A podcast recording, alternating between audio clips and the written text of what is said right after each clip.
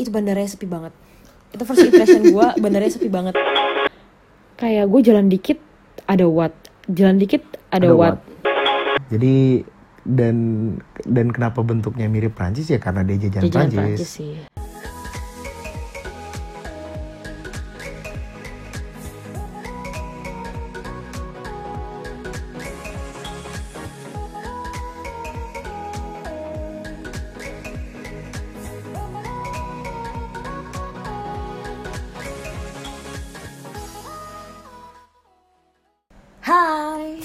Selamat datang di podcast Tanggal Merah episode ke lima 5. jadi kita bakal bahas apa nih Kita bakal bahas Vientiane atau ibu kota dari Laos. Jadi kalau di episode sebelumnya mungkin ada membosankan karena mungkin emang em, bahas perjalanannya aja. Nah di sini kita bakal bahas explore Laos, tepatnya explore Vientiane-nya sih. Nah jadi em, kalau di podcast sebelumnya kan kita per- eh, kita bilang eh, kita ke Vientiane itu menggunakan flight dari Phuket International Airport. Nah itu flightnya em, bukan direct flight, kita jadi harus transit dulu di Bangkok sekitar sejam berapa eh, tiga jaman lah ya. Tiga jaman. Nah tiga jaman itu jadi kita em, paling eh, explore si Don Muengnya itu Don Mueng International Airport di Bangkok keliling-keliling beli sarapan, beli es krim. Makan Subway. Iya. Terus kita lanjut ke Vientiane Laos pakai uh, Air Asia. Ini kedua kalinya gue naik Air Asia yang um, tujuan internasional. Oh ya? Ya ini kedua kalinya. Dan oke sih dia kagak delay ya. Enggak enggak enggak delay bahkan Nggak delay sangat sangat ini sih. Sangat tepat waktu. waktu banget. Dia tepat waktu. Cuma kalau masalah take off eh, take off ya waktu di pengalaman pertama gue rada mengerikan sekali. Emang ya? Iya, yang yang hari pertama banget tuh. Oh iya iya iya. iya, deg-degan iya. gue. Udah bener. Nah, ini em, sampai ke Laos itu kita sampai di Vientiane-nya itu itu itu itu itu jam berapa? Jam Sore. setengah dua. ya setengah duaan itu bandaranya sepi banget itu first impression gue bandaranya sepi banget Uh, anjir, uh, bukan lu lu ngebayangin sepinya kayak gimana? Nih, nge ngebayangin adalah yang datang di hari itu pesawatnya di runway itu cuma ada tiga pesawat. ya cuma ada tiga pesawat yang lagi nangkring di situ Dan salah yang- satunya pesawat kita yang kita. baru datang Yang baru datang. yang baru datang itu cuma satu pesawat jadi pas kita eh, keluar ke arrival tuh benar-benar cuma yang satu pesawat yang satu pesawat sama kita benar-benar dikit Parah sih. wah sepi banget astaga tidak ada kehidupan kalau Iqbal sih suka sekota-kota yang sepi kalau gue kayak merasa aduh tidak ada kehidupan ya tapi nyaman juga sih sebenarnya itu dong. Bandaranya sepi banget Banget, banget, banget. tapi tetap lengkap sih tetap seperti biasa ya bandara pasti ada taksi-taksi yang nawarin buat perjalanan ke kota travel travel money exchange semua lengkap seperti biasa dan di sana kita awal-awal tuh ngurusin pembelian kartu nah, Yoi. berapa kartunya Jadi kalau misalkan lu di mana sih? Di Laos, kan kita sempet cerita ya kita pakai XL Pass ya, Beb. Iya, jadi di episode awal-awal tuh kita sempat cerita pakai XL Pass yang cuma 200 ribu selama tujuh hari. Eh, tapi sayangnya dia nggak ngecover Laos sama Vietnam. Eh bang, Vietnam apa Vietnam, Vietnam, Vietnam, Vietnam. Dia nggak ngecover Laos sama Vietnam. Jadi ketika di Laos kita harus beli lagi. Yoi. Dan kayak gimana ya kita nggak nggak mau risky nggak punya wifi nggak punya internet sama iya, sekali iya. cuma mengandalkan Itu- wifi Bahaya sih. Eh, jadi kita tetap beli kartu di sana yang which is lumayan mahal sih berapa Kemarin itu akhirnya kita beli. Jadi di Laos itu nggak ada pak satu nggak ada provider yang menyediakan paket unlimited untuk traveler. Biasa kan emang ada tuh. Kayak lu unlimited berapa hari gitu kan. Itu ada. Nah, kalau di Laos itu nggak ada sama sekali yang unlimited. Jadi ya mau nggak mau kita nyari nih yang paling oke yang mana nih. akhirnya gue sama Vega memutuskan untuk beli yang 8 GB karena kita akan tiga hari di Laos dan 8 GB menurut gue cukup lah untuk sekali-sekali toh kita juga nanti akan ada hotel yang hotelnya juga ada wifi gitu Iya. harganya itu sekitar 65.000 kip Kip.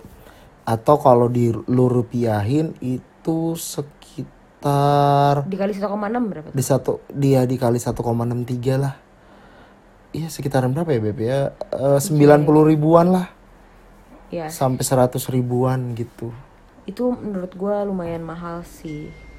mahal Cuma mahal 8 giga nggak unlimited cuma lagi. 8 giga nggak unlimited Nah, tapi misalnya kita juga kalau nggak pakai kartu itu agak khawatir takut ini kota susah wifi. Jadi ya udah. Nah, terus kita itu dari bandara ke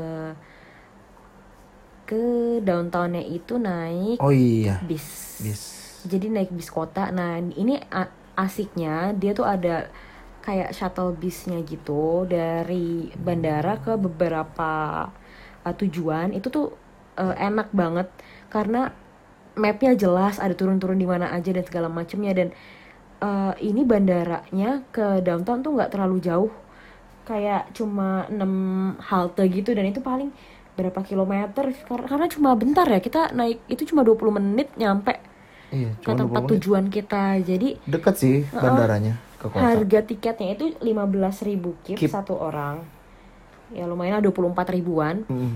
satu orang Eh, ini agak terbilang mahal sih untuk bis kota gitu ya menurut gue ini Iya, kayak rada bis mahal, mahal. kayak rada bis kota gitu sih bukan yang shuttle airport yang gimana gimana menurut gue sih mirip sama bis kota. Eh, karena juga jaraknya deket nggak jauh-jauh banget 24 ribu. Mau jarak dekat jauh tetap sama 24 ribu ya lumayan lah. Nah untuk bandingkan sama bis-bis di negara lain menurut gue ini mahal sih. Karena biasanya kalau negara lain tuh di bawah 10 ribu rupiah. Iya iya. Nah, eh tapi ini sangat jelas sih si bisnya ini. Dari jalurnya, terus tempat kita nunggu, nggak nggak jauh dari bandara, benar-benar kita keluar bandara. counternya di bandara bahkan Iya counternya di bandara, bisnya tuh benar-benar di depan bandaranya, nggak nggak harus jalan jauh atau kayak gimana. Pokoknya lumayan nyaman sih untuk eh, bisnya. Nah terus ini kita itu untuk di Vientiane kita cuma spend satu hari aja. Kita Yoi. spend satu hari full seharian di Vientiane, Vientiane. dari jam 2.30 sampai eh, jam 6. 6. PM doang sih sebenarnya. Jadi kita tapi di rentang waktu itu kita lumayan eh, keliling-keliling kota karena Yoi. kotanya nggak gitu gede ya. iya di situ-situ aja sih Di situ-situ aja. Dan kita nggak karena cuma spend waktu segitu bentarnya kita nggak nggak nggak ada hotel sama sekali di sini. Jadi kita jam 6 itu udah berangkat langsung ke kota lain yang di Laos betul di Luang Prabang gitu. Nanti kita ceritain di episode selanjutnya. Yoi. Nah, tapi untuk episode episode kali ini kita bakal banyak bahas tentang di Vientiane-nya. Vientiane. Gimana first impression lo pas nyampe Laos Vientiane. atau Vientiane? di otak gue tuh gimana ya gue gue pertama baru pertama kali ke Laos kan ya lu juga Gue lah juga. apa ya di otak gue kayak Laos tuh terkungkung gitu apa ya sangat-sangat tertutup gitu loh beb jadi kayak eh ya gitu deh agak-agak agak-agak sangat-sangat beda lah ketika lu di Jakarta dan lu di di Vientiane dan ternyata sebenarnya kalau misalkan oke di bandara emang sepi tapi ketika lu di kota nggak nggak sesepi itu kok maksudnya Tapi termasuk kota yang sepi sih. Iya iya iya itu sepi sepi cuman ketika lu ke kotanya menurut gua kayak ah biasa oke lah maksudnya nggak nggak nggak tertutup itu ternyata orang-orangnya oke sih negara negaranya menurut gua first impression gua Nah waktu kalau first impression gue gue tuh udah um, melihat Lao ini dari atas. Jadi sebelum gue landing di Lao gue udah ngeliat nih, oh Lao begini. Itu tuh bener-bener kayak um, negaranya sebagian besar tuh tan tanah lagi ya ya tanah sih. Maksud tanah tidak tidak memiliki bangunan yang kayak um, kebun-kebun entah entah kebun atau hutan pokoknya ada hutan luas banget di Lao itu. Gue nggak tahu itu apa. Tapi yang gue lihat itu rumahnya satu rumah ke rumah lainnya sangat jauh-jauhan. Dan jalanannya itu kebanyakan jalanan tanah. Yang jalan raya tuh dikit kayak jalan raya tuh bener-bener eh jalan raya jalan aspal tuh bener-bener cuma jalan raya atau yang di bagian kotanya aja. Betul. itu kemarin gue dari pesawat kayak bisa ini isinya ladang semua jalannya Ladang. pasir terus jaraknya jauh-jauhan sepi dah pokoknya gitu Iya sih. pas nyampe bandara beneran sepi anjir Beneran sepi. beneran sepi, banget. Sepi banget. terus um, first impression uh, second impression gue mahal Mahal ya, mahal, ya. mahal. Satu mahal karena udah ta- uh, beli um, SIM card, SIM cardnya satu mahal.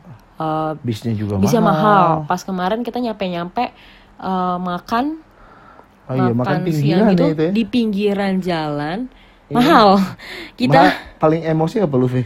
Mineralnya. iya kita beli air mineral sepuluh ribu 10.000 kip, kip. yang which is tuh 16 ribuan Iya, 16 ribu Rupiah. rupiah.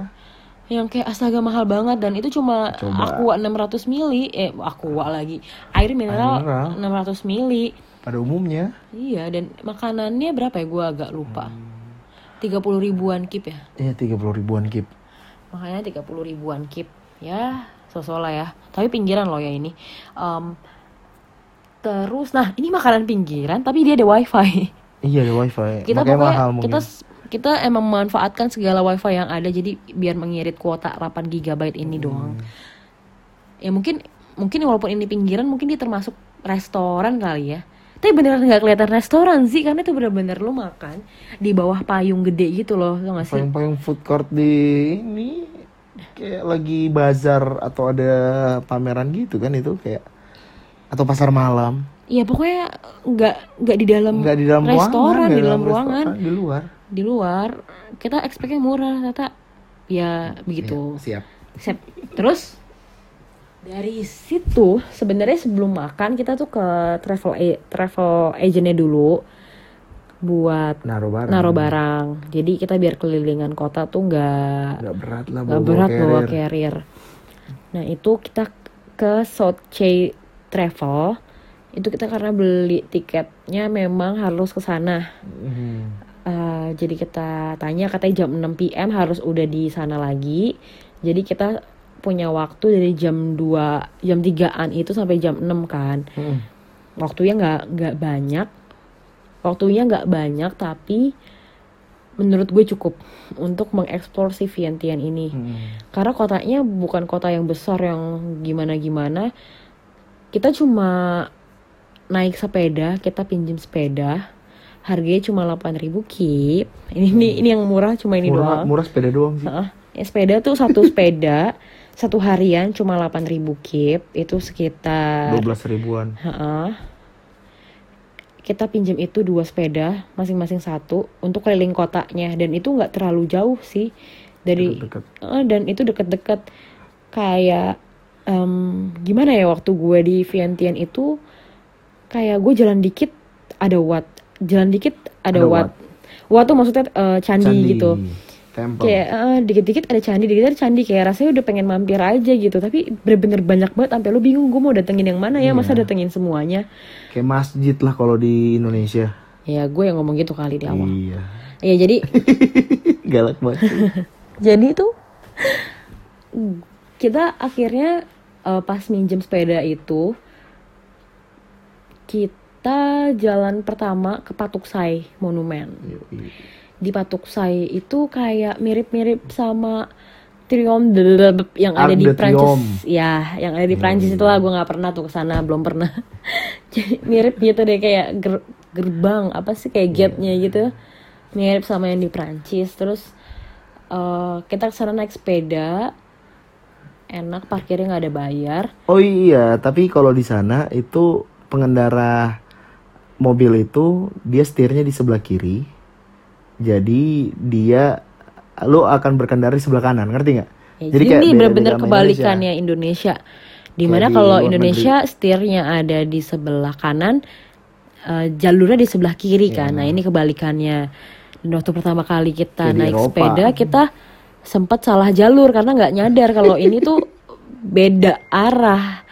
Karena di jalan di awal-awal tuh kita jalan di jalan yang satu arah, jadi kita nggak tahu kalau Nah. kalau ada dua arah yang berlawanan, kita ada di sebelah kanan kita nggak tahu. Sampai akhirnya waktu kita belok ada dua arah kayak Kok sepi? eh kok orang kok kok di sebelah sana mereka gitu kayak kita agak bingung gitu tata oh gue baru sadar ini tuh eh, negaranya jalur berkendara yang berbeda Iya. gitu Kayak Eropa lah atau US gitu. nah di sana itu kita ke Patuksai bentar doang juga sih karena paling cuma foto-foto karena itu kayak semacam taman besar ya Yoi. kayak taman taman kota gitu ada ada suatu patung gajah yang itu dari Keramik. keramik, gitu keramik dari gelas-gelas keramik gelas keramik gitu gitulah mangkok keramik nah itu setelah itu ada yang gate mirip yang di Perancis udah cuma itu doang sama tamannya gede enak adem. Sebenarnya enak sih lo buat chill chill di sana gitu cuma mengingat waktu kita cuma ada tiga jam jadi bentar bentar bentar kita cabut. Nah, di awal tuh kita pengennya ke what hmm, what apa ya gua lupa. What that pond namanya. Nah, tapi itu itu gak jauh dari si patuk saya kayak cuma berapa ratus meter doang. Nah, tapi waktu kita lagi jalan kita ngeliat itu apa ya? Ada ada what di ujung jalan sana kelihatan besar. Nah, akhirnya kita malah ke sana. Karena tinggal lurus doang, tapi ternyata lurusnya lumayan jauh. Nah di situ tuh kayak ada sport kompleks plus ada beberapa watt di situ, Hmm. ya kan? Itu watt that luang That ya? luang. Nah ya, luang. watt that gua kayaknya tuh bacanya tat deh kalau di sini. Iya tat deh kayaknya. Ya, watat luang Watat gitu. luang. Itu Gitu. itu lumayan gede, gede dah, nggak ada biaya masuknya pokoknya. Eh paling itu cuma foto-foto di depannya doang dan emang udah lepek anyway sih jadi gue juga nggak nggak niat foto-foto gimana gimana paling foto bangunannya aja itu emang gimana ya wat wat di sana emang bagus ya Mm-mm. kayak bagus Itu lah tat intinya luang itu berlapis emas, Beb. oh itu emas beneran Emas, itu emas. maksudnya kopekin aja Goblok. Jadi itu apa ya? Yang entah kenapa kalau yang gue suka dari Laos itu kan Laos tuh negara komunis ya. Kayak seru aja gitu loh lo di ASEAN, tapi lu satu eh, ada ada negara komunis nih yang kita datengin nih. Kayak memberikan warna beda aja. Enggak gue Gitu ngerti cannot relate Kita relate. Maksud lo apa sih? Iya kayak ngerti gak sih lo lo Nggak. waktu itu sempet kan gue bilang ke lo nih lihat nih negara komunis itu eh, polisi dengan senjata di jalan itu udah biasa. iya tapi Iya kayak kan? ya udah. Ya itu itu contoh-contoh negara komunis tuh kayak gitu gitu loh. Kayak mereka sangat-sangat apa ya polisi tuh di jalan bawa senapan laras panjang tuh sangat-sangat biasa. Itu kalau lo di Jakarta kaget kali dikira ada ya penangkapan nggak tapi apa hubungannya dengan komunisnya Nah, i- itu emang emang emang ciri khasnya mereka. ya terus Nah, ya jadi ya menurut gua kayak perjalanan kita ke Laos ini ya memberikan warna beda aja dibandingkan kayak misalkan lu ke Thailand gitu. Itu kan sebenarnya mirip-mirip kayak Indonesia kan, sama-sama kita republik kecuali ya mereka kerajaan gitu loh. ntar di Vietnam juga gitu. komunis kok Iya, Vietnam komunis kayak gitu. Apa ya? Dan orang kan banyak yang nggak ke Laos kan.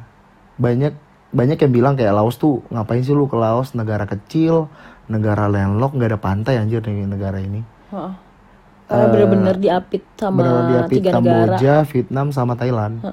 Gitu. adanya di sini emang gak ada pantai Nggak ada pantai. adanya kali Ya kali kali Mekong. Mekong Mekong River, eh, Mekong River yang memang eh, Membelah melewati tiga, tiga negara. negara. Vietnam, Kamboja, eh Vietnam, Thailand dan Laos. Laos gitu. Jadi lu kalau dari Mekong River di sini bisa ngelihat Thailand sebenarnya. Iya, karena ada perbatasan di Mekong tuh.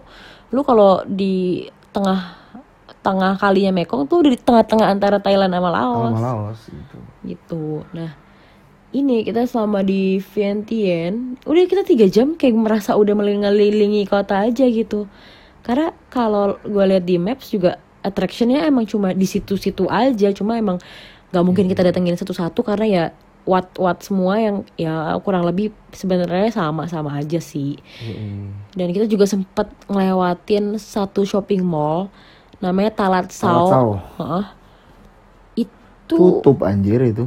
gua itu emang udah tutup ya? Apa gimana jam sih? 5 kita kan lewatin itu jam 6 Iya kita ngelewatin jam 6 tapi tuh kayak Sore. kelihatan udah tutup.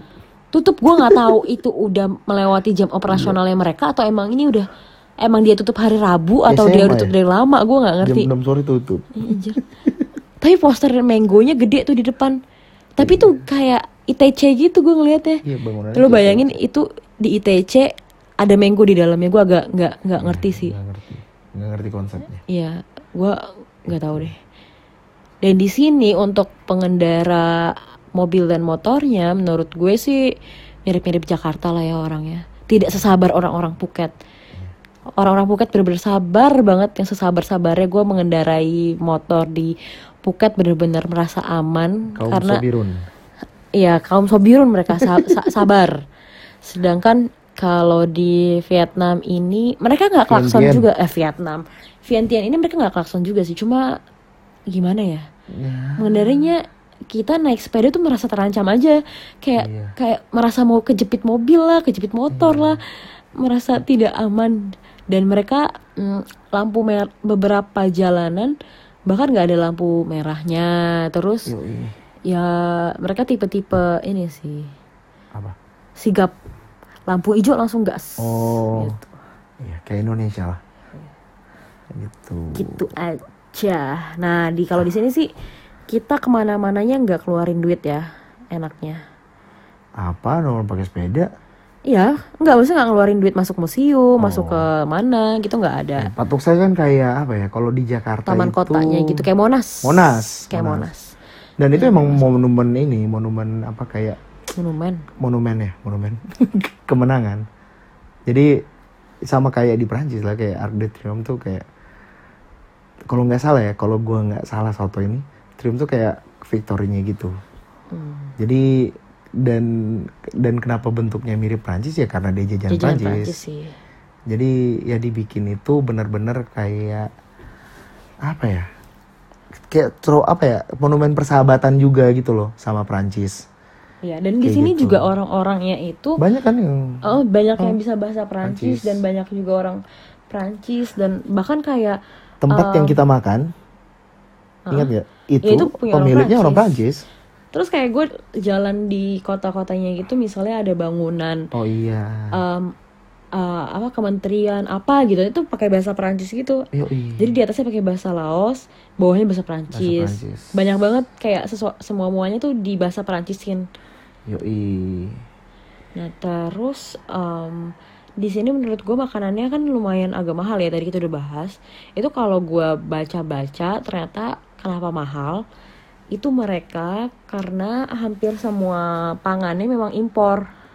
Oh ya? Jadi dia tuh mahal dibandingkan sama negara tetangga tetangganya kayak Thailand, Vietnam, Kamboja gitu-gitu dia termasuk yang mahal karena memang eh, untuk pangan sendiri dia banyakkan impor kecuali nasi.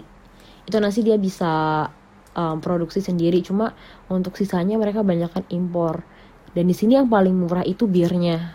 Karena mereka emang locally locally produce sendiri kalau misalnya birnya mereka Bir. besar mereka bangga sama produk birnya yaitu bir lao Bir Lao.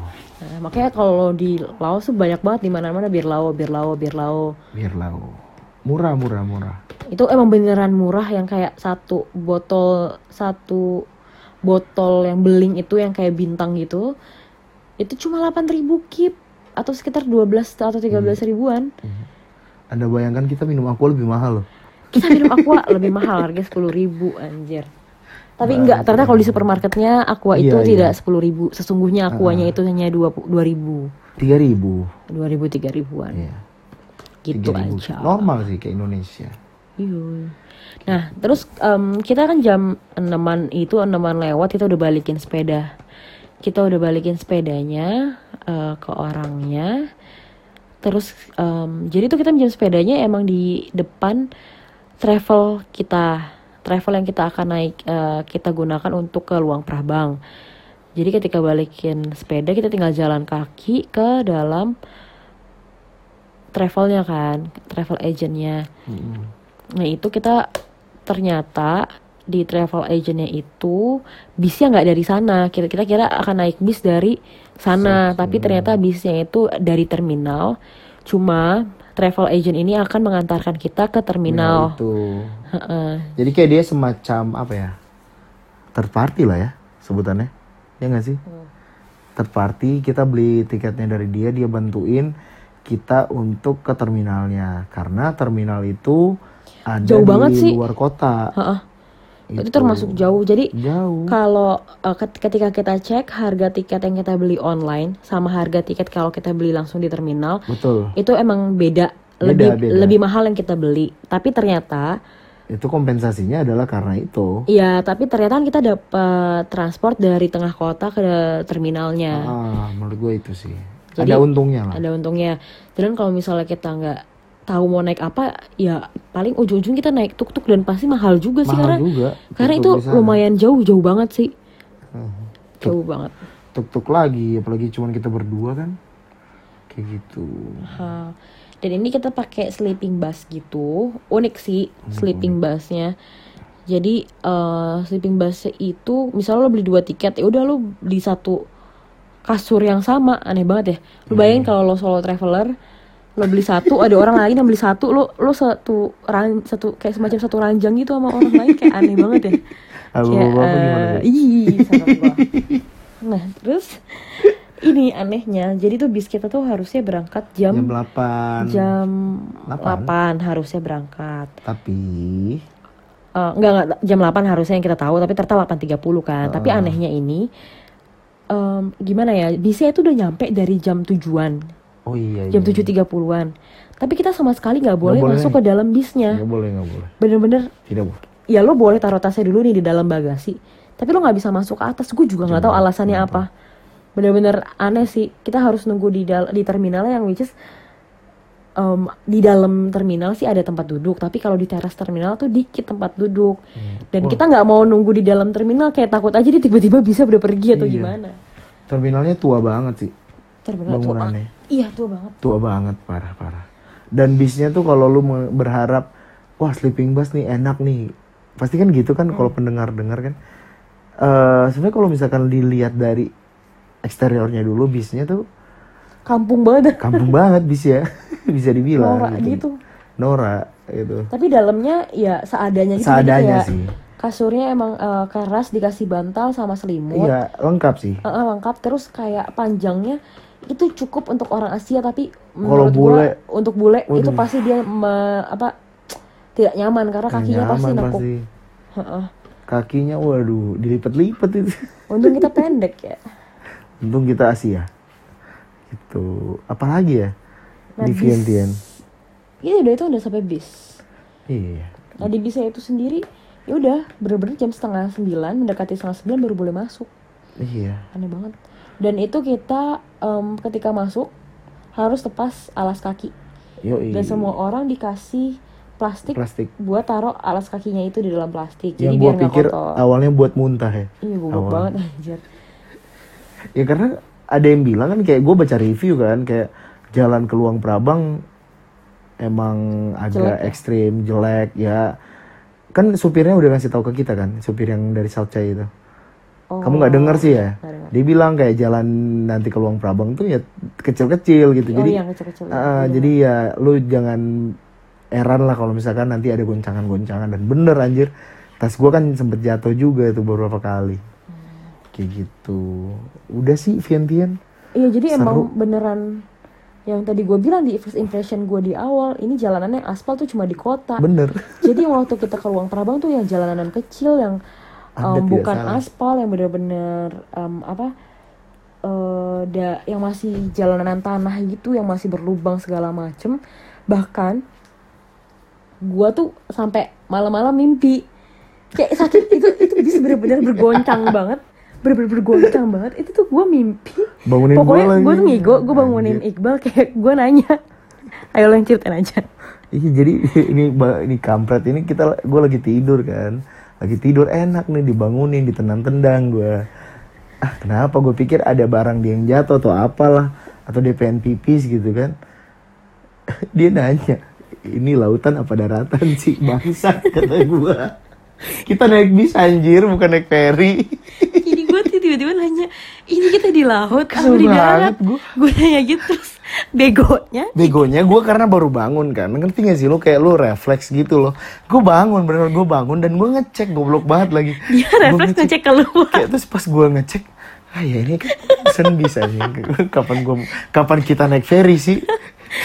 Begonya dia masih nanggepin gue ngecek Ya, apa gue ngeliat langsung ini darat anjir apaan sih ini orang? Ngigo si bangsat. Iya, tapi sumpah gue lagi mimpi tuh di, di di kapal feri yang di- yang kena ombak gitu loh karena Kan emang goncangan goncangannya parah ya. tuh parah banget sama yang kayak gue ngerasa ini kita naik ngigo aduh tapi itu gak kawan Oh enggak enggak jadi kenapa dia goncangannya juga berasa parah karena kita juga di lantai dua sih Fe. ya jadi ini bisnya itu dua lantai Dua lantai, dua lantai. Jadi lu bisa dapat lantai satu, lantai dua dan kita kebagian lantai dua. Heeh. Dan menurut gua ya emang wajar lu lantai dua itu emang pasti lebih berasa dibanding bawah. Kayak gitu. Cuma pertanyaan ini lautan apa daratan tuh bangsat aja orang lagi tidur anjir. ya gue juga lagi tidur gue ini Aduh. Itu sih paling Vientiane dan kisah kita naik bis ke Luang nah, Prabang. bisnya berapa harganya Oh anjir, lu pertanyaan lu kayak gini lagi. Gue lupa. Eh pokoknya nih, kalau misalkan lu tadi kan Vega udah bilang ya, lu pesen dari online dan dari hasil harga asli itu beda. Karena emang ada selisih. Yang selisihnya tadi yang kayak lu dapat kompensasi lu diantar dari kota ke terminal. Harga tiket yang gue pesen di online itu sekitar 400 ribuan. iya ya 300 atau 400 ribuan lah intinya kayak gitu. Nah kalau misalkan lu beli langsung itu sekitar bedanya 100 ribuan. Kalau misalkan yang lu beli sleeping bus juga. Jadi kalau misalkan lu ke Luang Prabang itu ada dua pilihan sih. Kalau misalkan bisnya itu pagi sampai sore itu masih kebagian yang bis biasa. Tempat duduk biasa. Tapi kalau misalkan lu perginya malam kayak kita dapatnya sleeping bus. dan dapat uh, air mineral Air dua mineral. botol Dua botol. Oke, ada lagi? Em, gitu aja sih Itu aja ya.